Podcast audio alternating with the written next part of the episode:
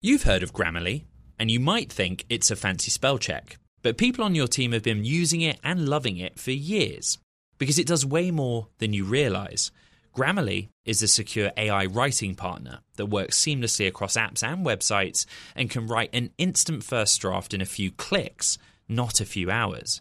When every word your team writes is clear, concise, and on brand, companies can save 19 days per employee per year. Learn what better writing can do for your company at grammarly.com. Grammarly, easier said, done. It can be hard to see the challenges that people we work with every day are going through. I'm Holly Robinson Peete. Join us on The Visibility Gap, a new podcast presented by Cigna Healthcare. Download it wherever you get your podcasts. The heart of where innovation, money, and power collide in Silicon Valley and beyond, this is Bloomberg Technology with Caroline Hyde and Ed Ludlow.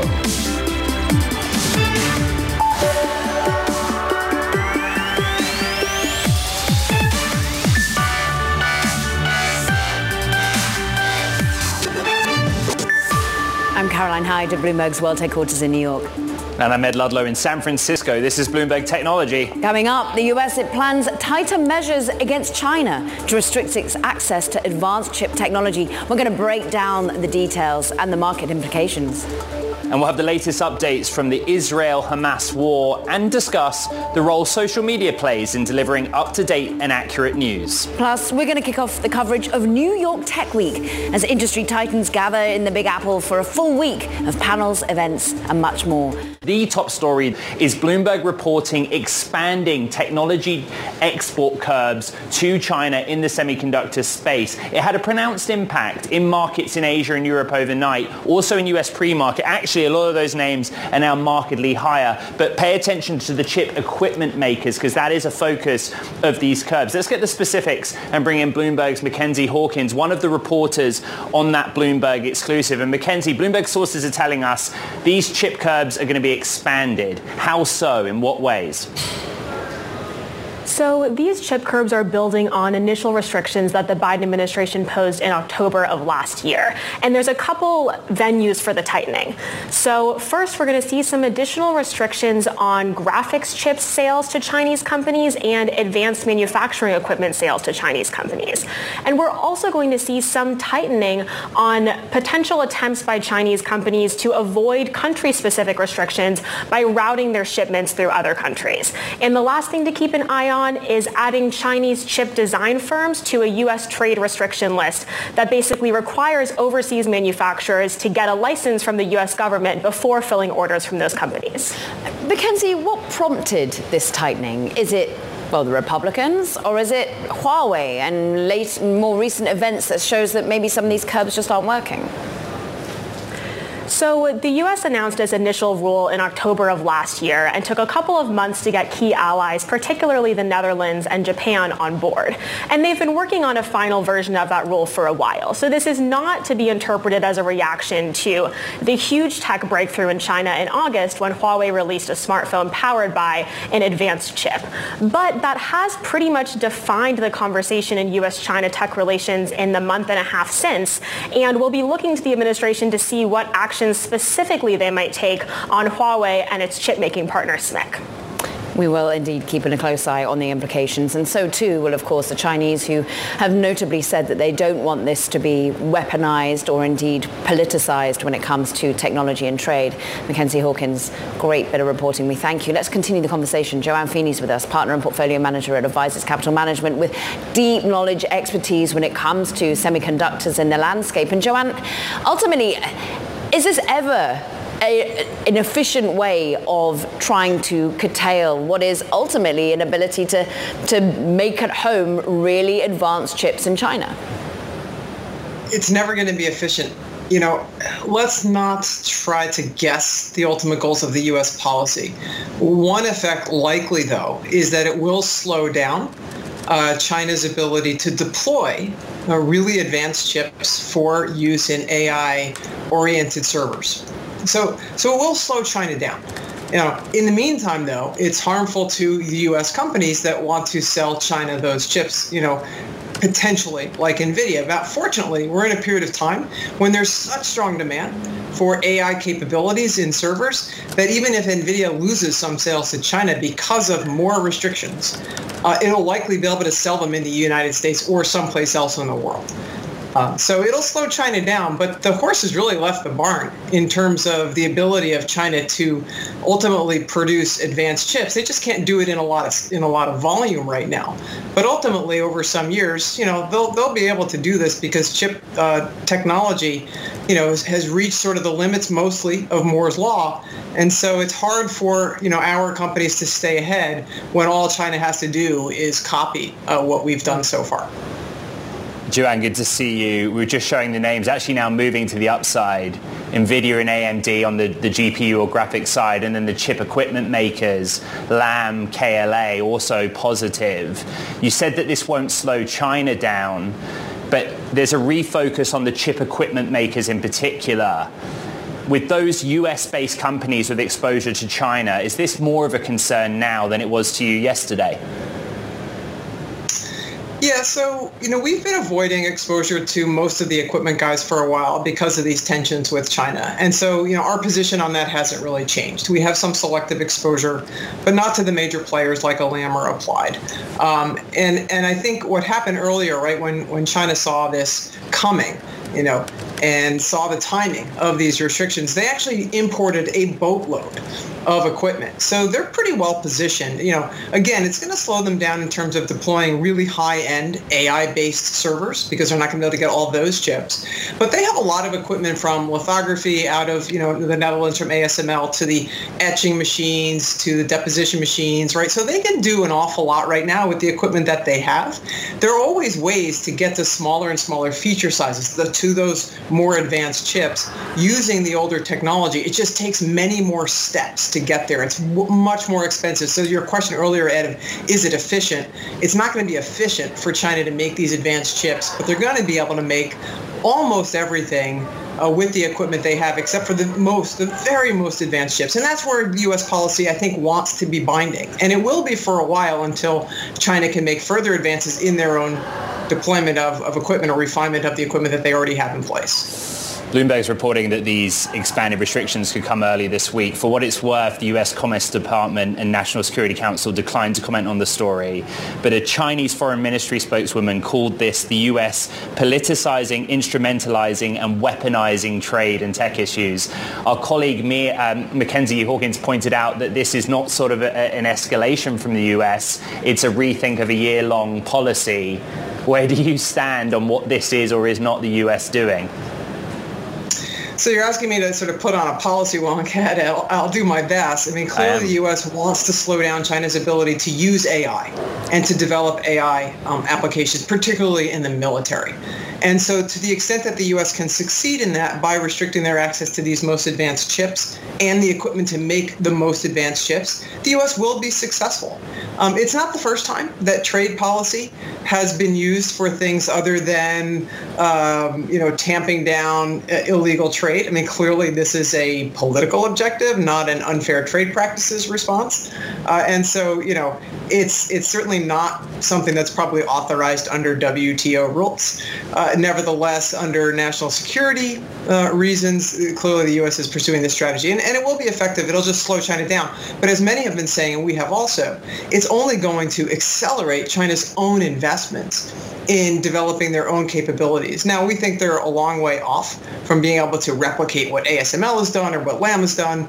But again, by repeating the processes that the you know Intels and IBMs and Global Foundries and TSMCs of the world use, SMIC can get to pretty close to some of the most advanced chips, as they've shown in that Huawei chip, for example. Joanne, we, we ask you sometimes to put a policy hat on, and to that point, do you try and take that policy hat off when it comes to actually having exposure to such companies? You said how you've limited your exposure to chip equipment makers because of some of the issues with US and China. Well, what about an NVIDIA that at the moment can sacrifice Chinese sales, but ultimately, do you want to be out of companies that have such exposure to China? Yeah, no. So right, so the investor hat, the portfolio manager hat, requires that you look at policy. Obviously, you need to to to you know handicap a little bit what is going to be in the U.S. interests, what they're going to try to do, uh, as well as sort of the e- economic outlook. So you know, at ACM, at Advisors Capital, what we do is both the top-down macro and political situation, and we then build up the bottom-up analysis of companies by company. So NVIDIA is a great example.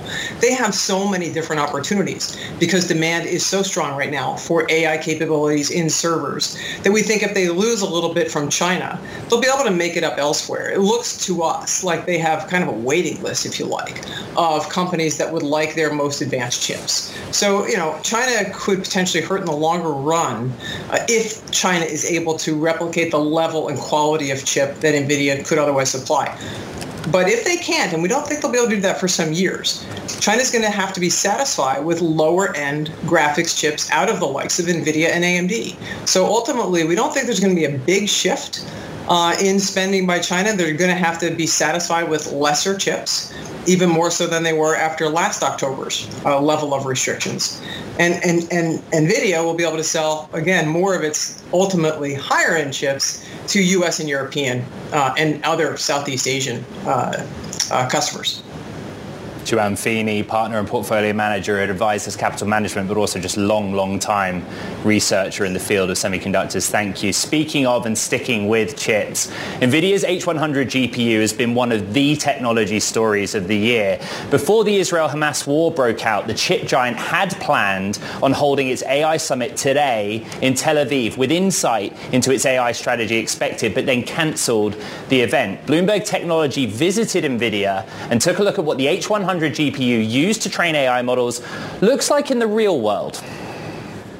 This is an individual H100 GPU or graphics processing unit, NVIDIA's AI accelerator. But in reality, it's not just a chip that comes out of a plant. When we talk about the H100 GPUs training AI models, we're likely talking about DGX H100, NVIDIA's AI supercomputer. That's eight H100 GPUs combined, capable of 32 quadrillion floating point operations per second.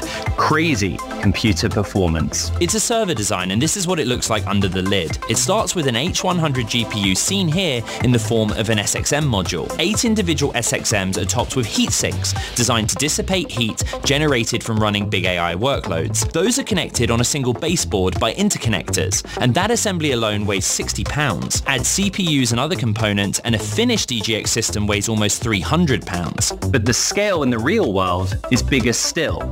Some of the most powerful large language models are trained on the NVIDIA DGX SuperPod. That is 32 DGX H100 systems combined into what's called a scalable unit. At its absolute most mind-boggling scale, DGX SuperPod can be up to 64 scalable units. That's more than 16,000 individual H100 GPUs. An AI company may use several SuperPods to train their LLM. In the end, the DGX infrastructure sent out to the hyperscale cloud providers to put in their massive data centers.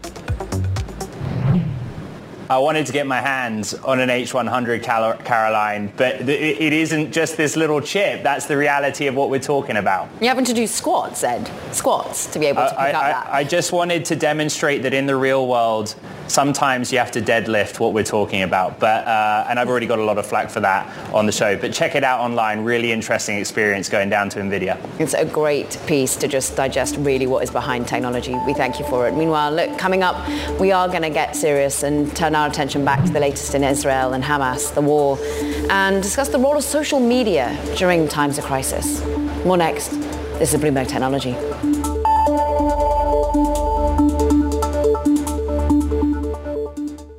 What if everyone at work were an expert communicator? What if every doc, message, and email they wrote was perfectly clear and concise?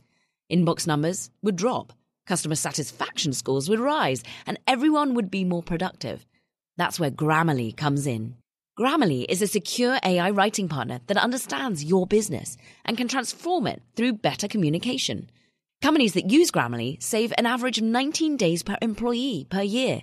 That's because with Grammarly's AI, what used to take a few hours only takes a few clicks, like generating an instant first draft in your company voice or tailoring a message to your specific audience and goals.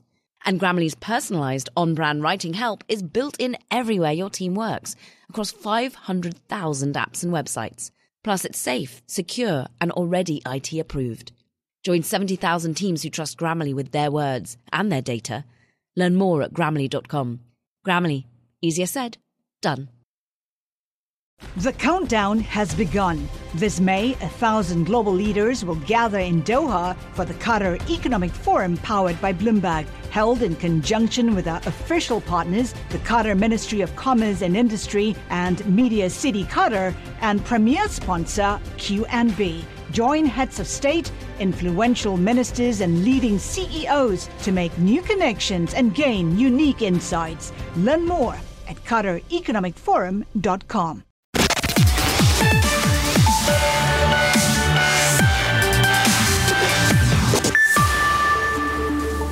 Amid the ongoing war between Israel and Hamas, President Biden is weighing a visit to the nation. We want to get more and the latest from the ground and bring in Bloomberg's Oliver Crook, who's live for us in Tel Aviv. Biden's visit largely speculative at this point. There are other leaders, both from North America and the EU, coming to town.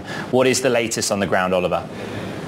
Yeah, so let's talk first about the military action. Over the weekend, we got sort of confirmation from something that we've widely anticipated, but basically Israel saying that the next stage of this war is going to involve a ground operation of some kind. Um, and that was sort of confirmed over the weekend. Um, their focus right now has been on the aerial assault. They have been absolutely pummeling uh, Gaza for at least the last week. Um, they've had a few evacuation passages, a few hours where they say they're not going to bomb major arteries so that people can move south. We had one today today, uh, yesterday, and on Saturday as well. And the main question on the ground there is a question of aid. There is aid that is not really being able to get through. There have been speculation all day and, and reports about um, potentially aid being able to move through the Egyptian border at the checkpoint at Rafah, but that has not been, con, um, you know, uh, confirmed by us. In terms of the diplomacy side, yes, we're expecting uh, Olaf Scholz, uh, the German chancellor, to arrive tomorrow, and whether or not Biden comes, you know, to try um, to again as a sort of deterrent, but also to show the support um, of the United States for Israel, which has been um, fairly vocal at this point. Meanwhile, I mean, you bring our attention to the human cost, Oliver, and we appreciate it. Just talk to us about the timing and time running out, according to Iran at least, Iran's foreign minister really talking about if we're going to avoid some sort of expansion to the conflict. Yeah, so this has been, we've been hearing from Iran kind of on the sidelines of this for, the last few days. On Friday was sort of the first um, kind of ominous threat. And then we had the, yeah, the foreign ministries today saying that the time for the, politi- the political solution is running out and the expansion of the war to other fronts approaching is inevitable, they said in, uh, on, on, on X. Um, and again, this is part of the whole reason that Blinken has been going to uh, Qatar, the UAE, Saudi Arabia, um, Egypt, uh, Bahrain. This is where where he has been because it's in one side to get sort of the back channels communicating with Tehran, but also deterrence. We also have a second aircraft carrier fleet that is coming to the eastern Mediterranean. This is all about trying to provoke that sort of deterrence, but it's not just Iran, right? So just in the same way that the Israelis saw all of the horror on their phones, they were glued to it, the rest of the Arab world is seeing the exact same thing on what's going on in Gaza right now. And you've had protesters through the streets throughout this process. Ollie, thank you so much. Bloomberg's Oliver Crook there with the latest on the ground from Tel Aviv. But I mean, Oliver just painted the picture there of how much everyone has turned to social media in this moment. And indeed, well, the Iranian foreign minister actually posting on X. We want to understand really how people are using social media and, and what they should be looking at, if at all. Nora Benavidez is with us, just free press. And Nora, you're a senior counsel, you're director of digital justice and civil rights. And really, you run the organization's platform accountability, the, the digital civil rights work there. And how accountable ultimately are X, Meta, uh, TikTok's owner, ByteDance, how much are they looking for this moment of responsible nurturing of, of what's being put onto the platforms right now? Well, thanks for having me, both of you. Um, you know, most of the major platforms have really failed the massive stress test over the last week and a half. In particular, Twitter or X now uh, has created the perfect environment for disinformation to thrive. And as your colleagues mentioned, people are turning to social media now more than ever as their primary way of getting rapid information. Most of us are hungry to figure out what's going on on the ground And whether it's family members, journalists, or others, we're to these platforms only to be, to be met with a deluge of mislabeled videos, images that are taken from other time, places, regions, etc ultimately, Elon Musk has shown that Twitter has failed, I think, uh, with a, a, kind of grandeur.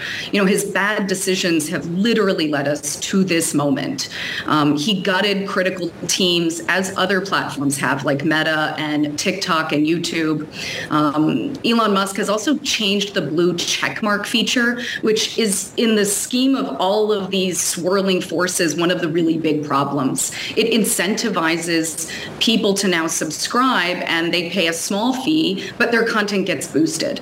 So if you're willing to pay that $8, your content might be featured in more people's feeds.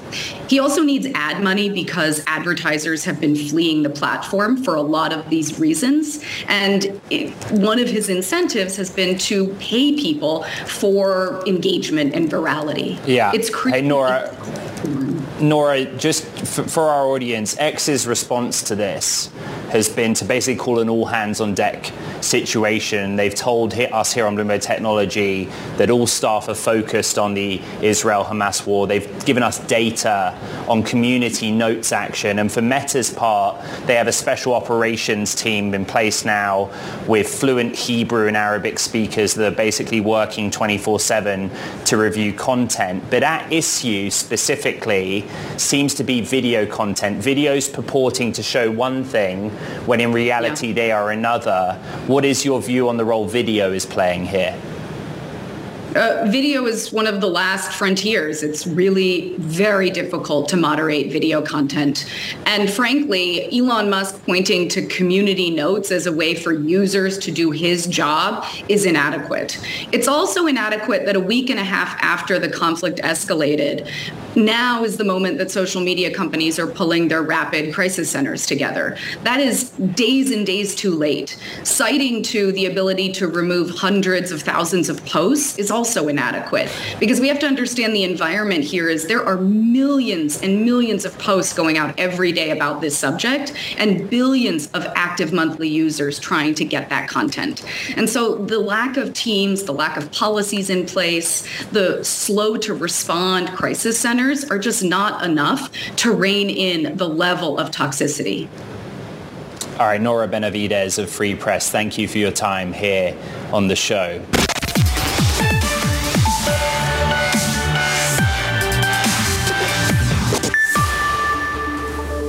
This is Talking Tech. First up, KKR raising $723 million in Japan's largest listing in nearly five years, that of chip equipment maker Kokusai Electric. Shares are expected to begin trading on October 25th. Plus, Indonesia's biggest tech firm, GoTo, plunged its most on record earlier today after revelations of a stock sale by a co-founder, which ignited a sell-off. But GoTo recovered after analysts argued the sell-off was overdone and not supported by fundamentals.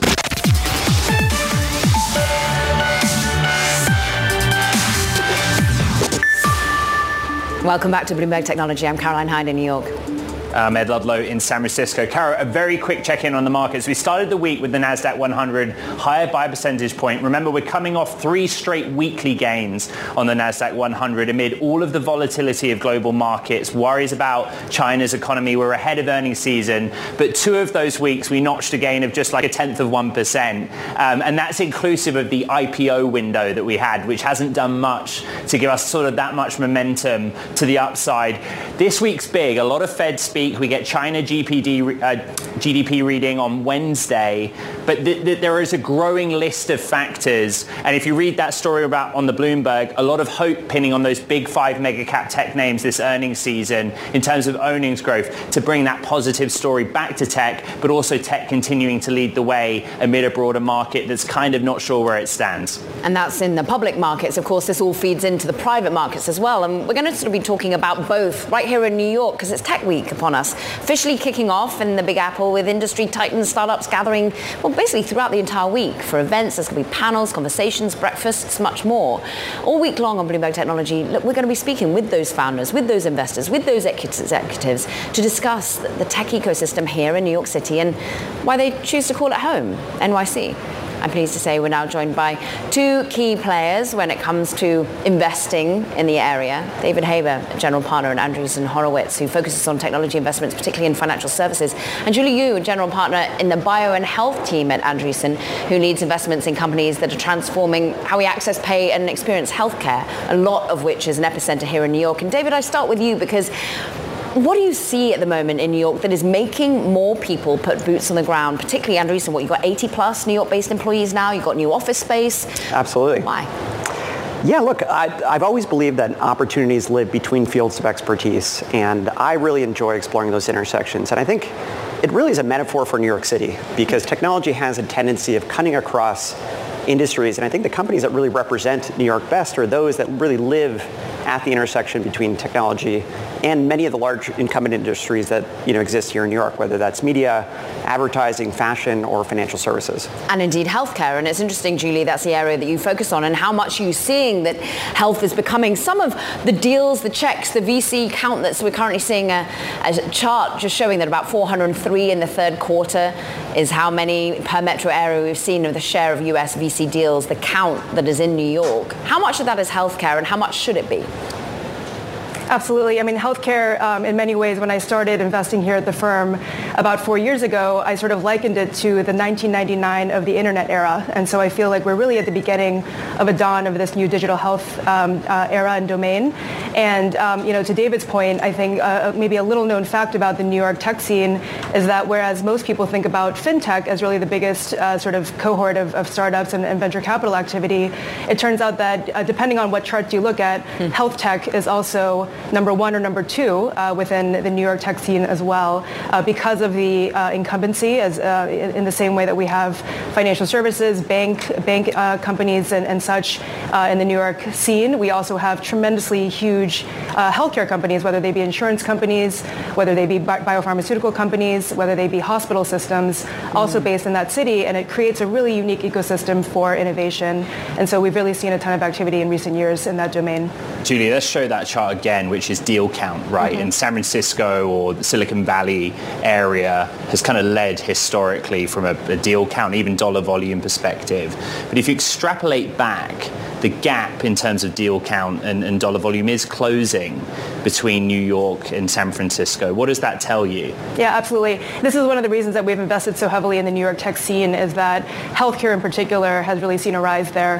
One of the theses that we have about why that's the case is that we have this concept of what's called a digital health native founder, someone who has actually grown up in digital health companies that have been quite successful and are now coming out and starting their own businesses and, and really seeding the next generation of entrepreneurs. And many of those companies, most of those companies, in fact, have actually been based in New York. So we have the legs of companies like Oscar Health, which is a publicly traded insurtech business that has now spawned a number of entrepreneurs that we've backed um, that have, again, grown up in a company that sits at the intersection of healthcare, technology, and financial services and can now take those skills into the next wave of companies that are being built. Uh, David, the, the, story in San Francisco, Bay Area, and Silicon Valley is well told, right? You have the Stanford computer science dropout, and they start a company here because the funding was here and the like-minded people were here. And in some sense, that's still true, right? We talk about it on the show all the time. What is the equivalent story in New York? Look, I, as I said, I think New York is such a unique ecosystem. You know, I, I joined, I first moved to New York City in, in, 2009 in the wake of the financial crisis. You know, and at, at, the time, technology was sort of this cute little underdog industry, again, in the shadows of, you know, many of the large kind of incumbent industries here in New York, as I mentioned, you know, be it media, you know, advertising, you know, fashion or financial services. And again, I think the companies that are really sort of indicative of this ecosystem are those that, that sort of intersect with those incumbent in- industries.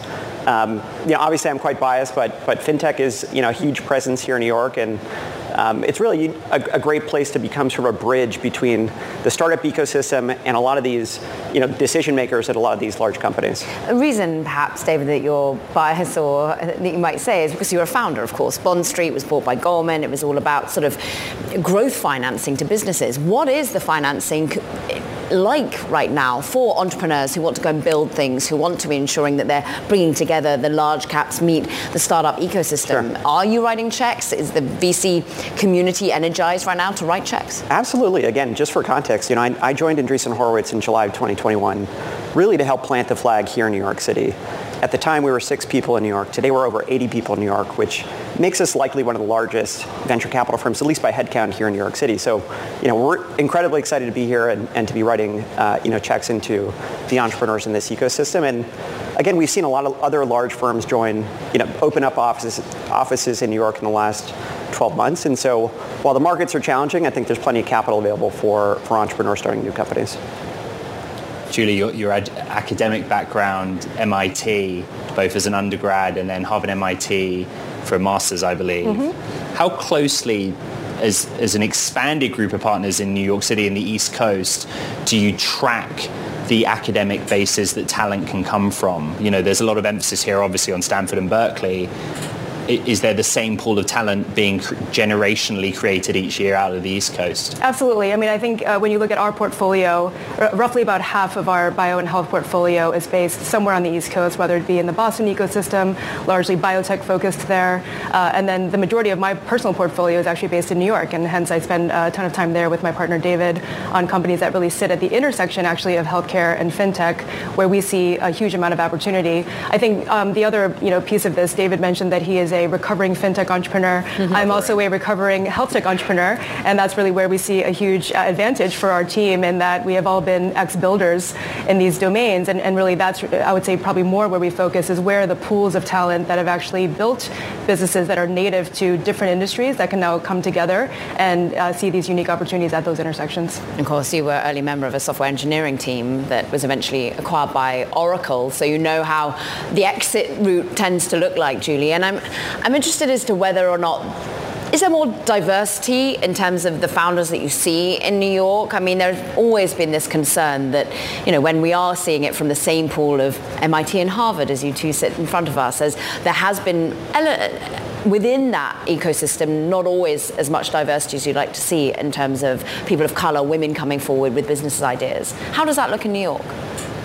Yeah, I think New York has always been um, a huge exemplary sort of diversity pool in, in many ways, whether it be culturally, whether it be based on background, and uh, more importantly, as we've talked about uh, in, in, terms of the actual experience set that founders are able to bring uh, to this next wave of startups. So we absolutely do see that in the New York scene.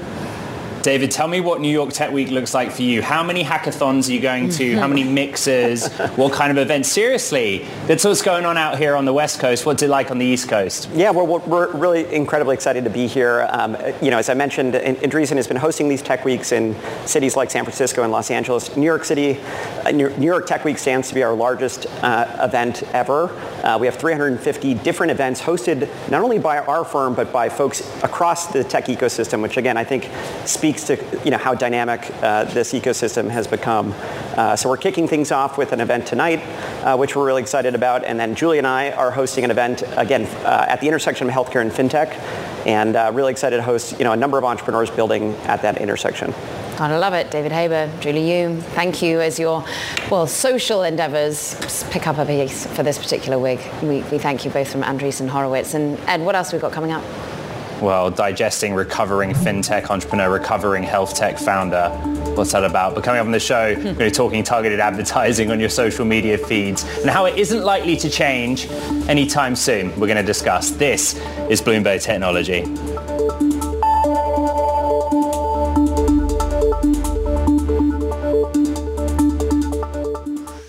What if everyone at work were an expert communicator? What if every doc, message, and email they wrote was perfectly clear and concise? Inbox numbers would drop, customer satisfaction scores would rise, and everyone would be more productive. That's where Grammarly comes in. Grammarly is a secure AI writing partner that understands your business and can transform it through better communication. Companies that use Grammarly save an average of 19 days per employee per year. That's because with Grammarly's AI, what used to take a few hours only takes a few clicks like generating an instant first draft in your company voice or tailoring a message to your specific audience and goals. And Grammarly's personalized on brand writing help is built in everywhere your team works across 500,000 apps and websites. Plus, it's safe, secure, and already IT approved. Join 70,000 teams who trust Grammarly with their words and their data. Learn more at grammarly.com. Grammarly, easier said, done. The countdown has begun. This May, a thousand global leaders will gather in Doha for the Qatar Economic Forum powered by Bloomberg, held in conjunction with our official partners, the Qatar Ministry of Commerce and Industry and Media City Qatar, and premier sponsor QNB. Join heads of state, influential ministers, and leading CEOs to make new connections and gain unique insights. Learn more at QatarEconomicForum.com.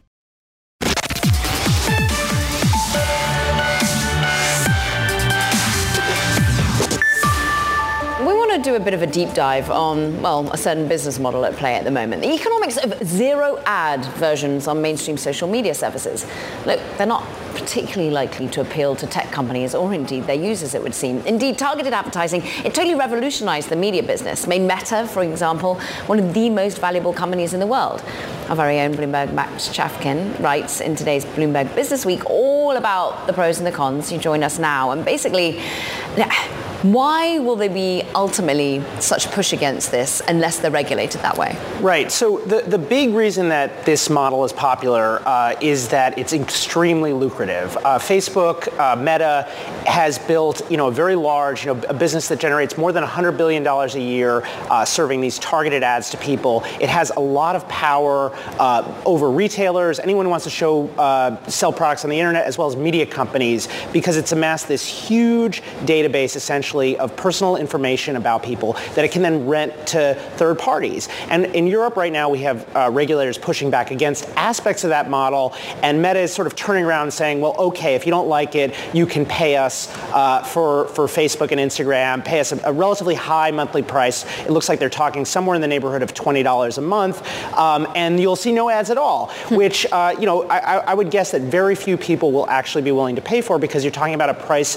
you know, that costs more than some wireless plans. Obviously, costs more than a lot of newspapers, uh, Disney Plus, Netflix, and so on. It's a lot of money for social media.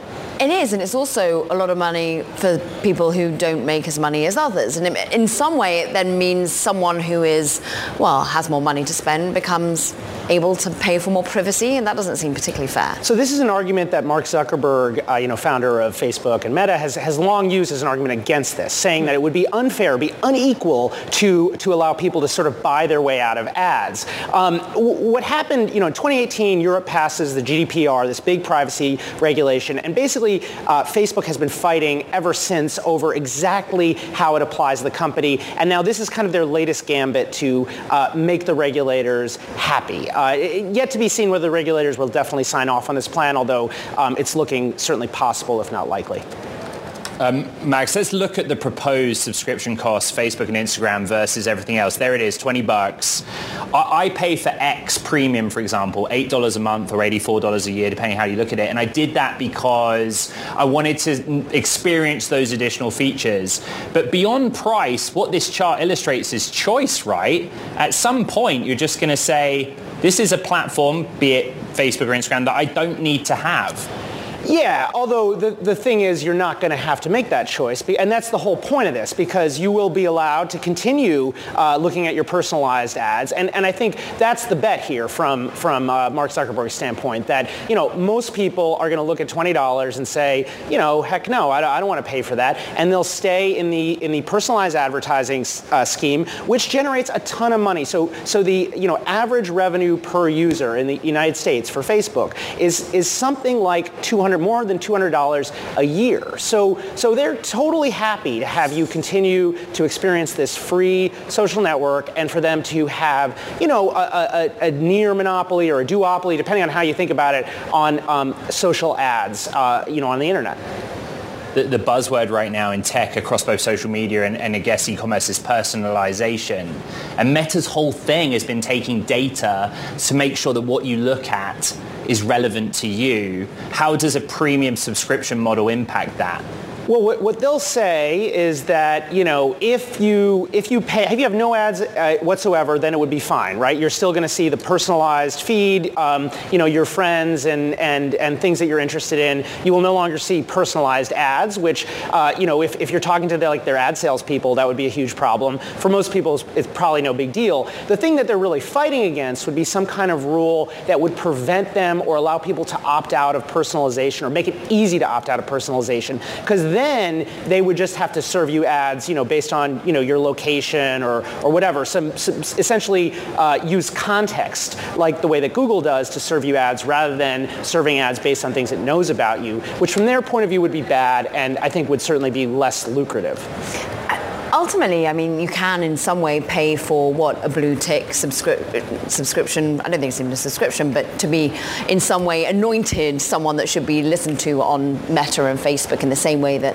Twitter does a little bit, but I think you actually have to tick some boxes and actually whether you're someone who needs to have that privacy and needs to have it said that you are who you say you are and pay for it. So how has that been going, that sort of whole experiment thus far? So, and we should say this is something that not just Meta is playing with. Uh, TikTok is testing uh, sort of paid paid experiences with fewer ads or no ads. Snapchat has a no ads paid experience mm. it's piloting, um, and and and Twitter, of course, or X has this uh, you know much vaunted blue check system. And mine go to three subscription uh, you know, levels, and, right? and exactly, and, and Linda Yaccarino has single, signaled there's going to be a higher tier. You know, as Ed just said, the current subscription costs between eight and eleven dollars, depending on where you buy it. Um, it you know, maybe the, the new one will cost twenty dollars or something like that for no ads. We should say none of these have done very well. Uh, Elon Musk has relentlessly promoted, you know, this uh, subscription thing. Um, we're talking about a tiny percentage of, of Twitter X's audience. You know, a, a, a revenue stream that in no way replaces the kind of revenue they were able to achieve from advertising advertising. I mean, the problem here isn't necessarily that people don't want, you know, ad-free experiences or premium social network experiences. It's that online advertising is a much, much better business than that. And so companies that are looking to, you know, change their business model would be giving up huge sums of revenue, which is something maybe Elon Musk can do, you know, private company, and he's Elon Musk, but it's going to be a lot harder for most public companies to, to pull off. All right, Bloomberg Business Week columnist Max Chafkin with the breakdown. Thank you.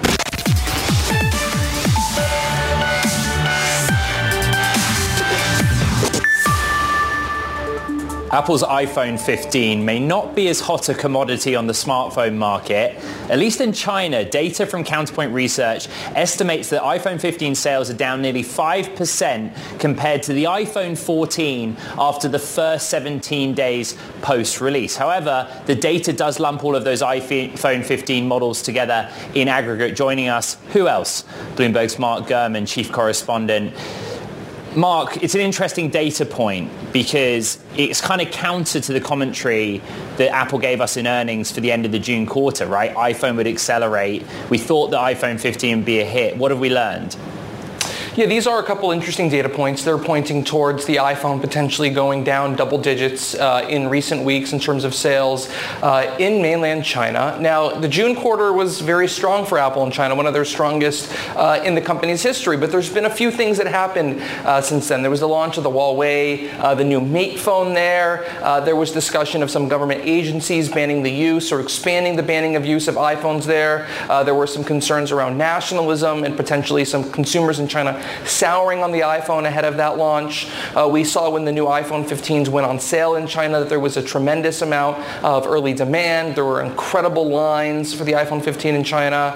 Uh, so these are two data points. We won't necessarily know for sure uh, what's going on with the iPhone, not even this earnings cycle, right? Apple reports fourth quarter earnings November 2nd. Uh, we're not going to get a full picture of how the iPhone is doing in China, the latest model, until the end of January or early February when they report Q Q1 sales. Obviously, the fourth quarter only had about a week and a half or so of iPhone sales. So we have to take all these data points into consideration. Yeah. Probably have to wait a few months to know the real story. Uh, but certainly, I am tending to believe that there is some uh, decline there on the iPhone in China. The good news is, is you're seeing a tremendous uh, increase for the iPhone momentum in the United States and elsewhere. So you're probably going to get a bit of an offset there from uh, going down in one country and significantly up in the other. Talk to us, therefore, about the US and the executive team that they have based here, Mark, because you wrote over the weekend that actually, well, amid sort of these pushes and pulls globally, there has been a, some more elevated titles in VP land, at least. Yeah, that's right. So Apple obviously is run by Tim Cook, and under him is what's called the ET. That's the executive team. That's about 11 uh, senior vice presidents. That's your head of hardware, head of software, head of legal, CFO, etc. But below all of those people uh, is a group called the Top 100, right? That is their vice presidents. The Top 100 actually includes all those people, uh, but you have about 100 VPs below them. They do promotions every October. They lost about a dozen vice presidents over the last two years or so, and so they're sort of refueling those ranks. There's new VPs for retail. Actually, three uh, women have been elevated to the vice president level in the retail organization, which is pretty significant for the company uh, in terms of the diversity efforts and putting new lieutenants under their head of retail there. Uh, there are new vice presidents in operations, product operations, and product manufacturing, and a few new vice presidents in software engineering. So uh, pretty significant uh, elevations across the board at the company, sort of creating this new generation uh, Uh, of top executives at the firm. Mark Gurman, always with the best breakdown. We thank you so much. Meanwhile, look, Ed, that does it for this edition of Bloomberg Technology. Yeah, big thank you to those of you listening to the podcast. You can get it on all the Bloomberg platforms, Apple, iHeart, Spotify, and we're also posting the show to YouTube. From SF in New York City, this is Bloomberg Technology. From Silicon Valley to Wall Street, the promise and perils of artificial intelligence are playing out on the world stage. But what will the next phase of AI adoption look like? Which companies from big tech to startups will dominate? And where do the risks and unintended consequences lie? I'm Emily Chang. Join me at Bloomberg Tech in San Francisco, May 9th, to answer many of the industry's burning questions, alongside Snap's Evan Spiegel, Xbox President Sarah Bond, OpenAI's Brad Lightcap, top researcher Dr. Fei Fei Li of Stanford, and many more. More details and just a few tickets left at bloomberg.com slash techsf.